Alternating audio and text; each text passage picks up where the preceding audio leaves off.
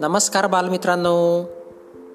बालमित्रांनो मी मंगेश कुमार अंबिलवादे तुम्हा सर्वांचं वाचन कट्ट्यामध्ये मनपूर्वक हार्दिक स्वागत करतो.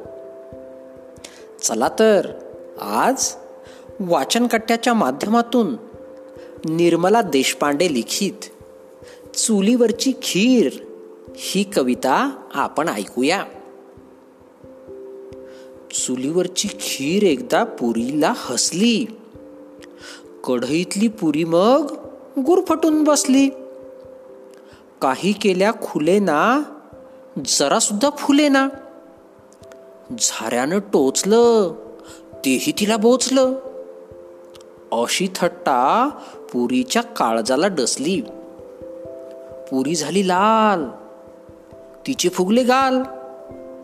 मन आले भरू डोळे लागले झरू. तिथून उठून तरा तरा ताटात जाऊन बसली. खीर थंड झाली वाटीत बसून आली. लाडे लाडे खीर मग पुरीजवळ गेली. पुरीताई पुरीताई बघ जरा इकडे.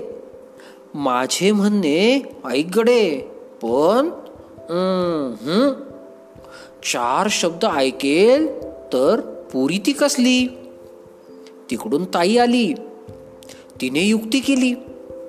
खिरीची पुरीची खूप गट्टी झाली. तेव्हापासून त्यांची जोडी पक्की होऊन बसली.